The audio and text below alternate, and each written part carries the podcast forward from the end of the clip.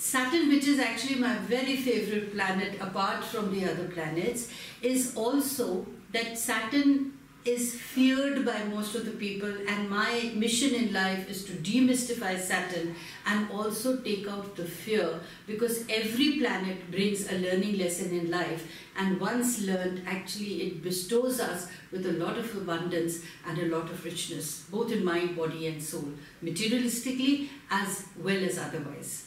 So if you want to rise spiritually, it's very important to understand that these planets are always there to support you. They're a support system of the universe. Now, does Saraswati, is that scary? Do people really get affected by it? For your information, there is no mention of the term Saraswati in the classical books of astrology. But yes, there is a, men a mention of bad effects of Saturn transit through the twelfth, first and second houses from the moon. Now, I'm going to explain step by step. First, let's see what the classic books have stated on effects of Saturn transit through these houses with respect to planet moon. The stage first, the first stage states that Saturn in twelfth house from moon causes loss of wealth. Whereas natal moon, it whereas on natal moon it causes health issues and lack of effectiveness in actions or karma. Over the second house from moon, it causes loss of wealth again, and same time causes issues in the family. Now, if you notice the pattern, it means first you get jobless, then you get sick, and then you lose family and remaining wealth, and this happens over the course of seven and a half year period. So rather than feeling scared about it, it's important for you to start taking precautions. Make sure that you're diligent in your work, make sure that you're disciplined, and make sure that you're determined to walk the correct path. And make sure that your negatives are taken off, because I am not here to tell you your negatives until and unless you've made your natal chart, but I'm definitely here to make you aware that every individual knows where the dark spots are. So if you can budget your finances, if you can make sure that your... See, nothing happens on its own. There is always a cause and an effect. So your... Uh, if you are not diligent enough, your due diligence will not cause you the job. But if you are going to be careless in your job, it may cost you your job, and thus the finances, and then the mental stress, et cetera. So it is like a chain reaction. Now, if this statement is really true, then I don't think one can ever survive the Saraswati. See, at any point in time, there are over one hundred fifty million people who are under Saraswati. So when you divide the average world population, then it is around seven billion. Now divided by twelve signs, you will get roughly fifty million people in each sign. Now at any point, at any point, total three signs go under the Saraswati. So I don't think all are experiencing these issues in their lives.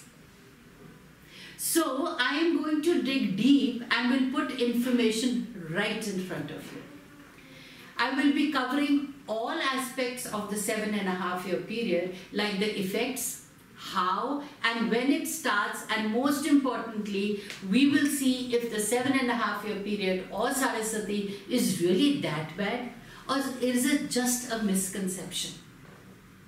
Same time, you can look at the results of other major transits, because all of them will be having an effect on you in some way or the other and are interrelated with each other. For example, the Jupiter transit that happened in twenty nineteen, then the Rahu-Ketu transit that is happening in, happened in twenty nineteen and forging into twenty twenty, then the Jupiter transit that happened in Sagittarius. Now, how and when the seven and a half year period starts? Now, for any moon sign, it starts when the planet Saturn is in its transit, enters the twelfth sign from it. For example, if you have an Aries moon sign, then your Saraswati will start when Saturn will enter the Pisces sign. As you are aware that Saturn stays in one sign for two and a half years approximately, for you this will be the first phase of Saraswati, which is also known as the rising phase. Then similarly, when Saturn will enter the Aries sign itself, then your second phase of Saraswati will start, which is known as the peak phase. Then the last phase, which is known as the setting phase, will start when Saturn will enter the Taurus sign. Now, with the movement of Saturn in the Gemini sign, this seven and a half year period will come to an end for the Aries moon sign. So all these cycles take around seven and a half years, and if you are aware of the Vedic terms, then Sade means half and Sati means seven. So, but Sade, the moment we hear Sade, we immediately start fury, and when we have Sati, we have a different meaning altogether. So just understand, Saraswati means seven and a half. So this is how the Saraswati word also came into force. Now, there is a very interesting theory which states that Saraswati starts when the planet Saturn is within forty-five degrees from the planet Moon. Similarly, Saraswati will end when Saturn is forty-five degrees away from the planet Moon. I don't know how true it is, because when my Saraswati started, I got its effect right away on the very same day, because I could feel my energies throbbing. Before my Saraswati had started, I had vowed that I'll be more disciplined, because I know that I can be indisciplined at times. At times I tend to lose hope, so I need to rededicate myself to whatever things I have chosen. I completely was determined that I'm going to choose or do a profession that I'm passionate about, so that I don't get bored and I do justice to the work that I am getting money from. So similarly, when your Saraswati starts, or when you know through your natal chart that this is your Saturn Mahadasha starting, or this is when your Saraswati is starting, these are the things that you need to do. That is why maintaining a diary of the Mahadashas, or maintaining a diary of the Saraswati period, period is also of paramount importance. That first phase I recalibrate, redetermine, rededicate myself. Second phase I start nurturing what I had decided to do in the first phase. Then the third phase automatically I start getting abundance. I don't fear, I cannot blame it on the Saraswati that my job has gone away. I cannot blame it on Saraswati that my relationships are not working. Because here I am sitting and making you aware the demands or the definition of Saturn. If you just adhere to it, you'll be safeguarding yourself. It's something like, you know that there is a big river coming ahead. So either you take a boat to sail across, or you find a bridge. And if you can't find a boat or you can't find a bridge, then you endeavor to build that. Then you endeavor that I need to wade through the river where either it is at its lowest ebb, or I need to make a raft and then sail across. Sail across I must. Because if you stay this side of the shore, then chances are you may lose out on the opportunities that are that side of the shore.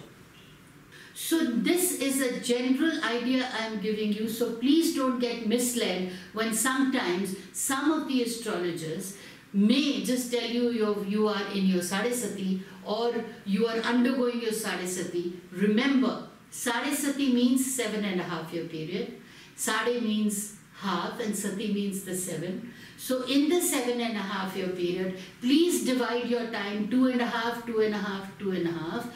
With the peak, uh, with the first uh, decan, or with the first two and a half year period, you need to sow your seeds. In the second two and a half year periods, you need to nurture those seeds, the discipline that you have vowed in the first uh, segment. And in the third season, you third uh, session of two and a half, you will reap the benefits of the seeds that you have sown for yourself.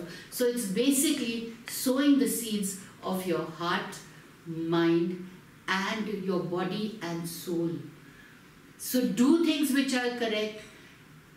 Do introspection and see that what are the negatives in you which you need to take it out, and what are the things that you need to do so that you can re-collaborate, uh, recalibrate, you can redetermine, you can rediscipline yourself in order to make this Sade Sati the most wonderful period of your life. And actually, if you are a little bit knowledgeable in astrological sciences, you will see most of the people who have been success have been success in the Sade Sati period because they adhered to the discipline.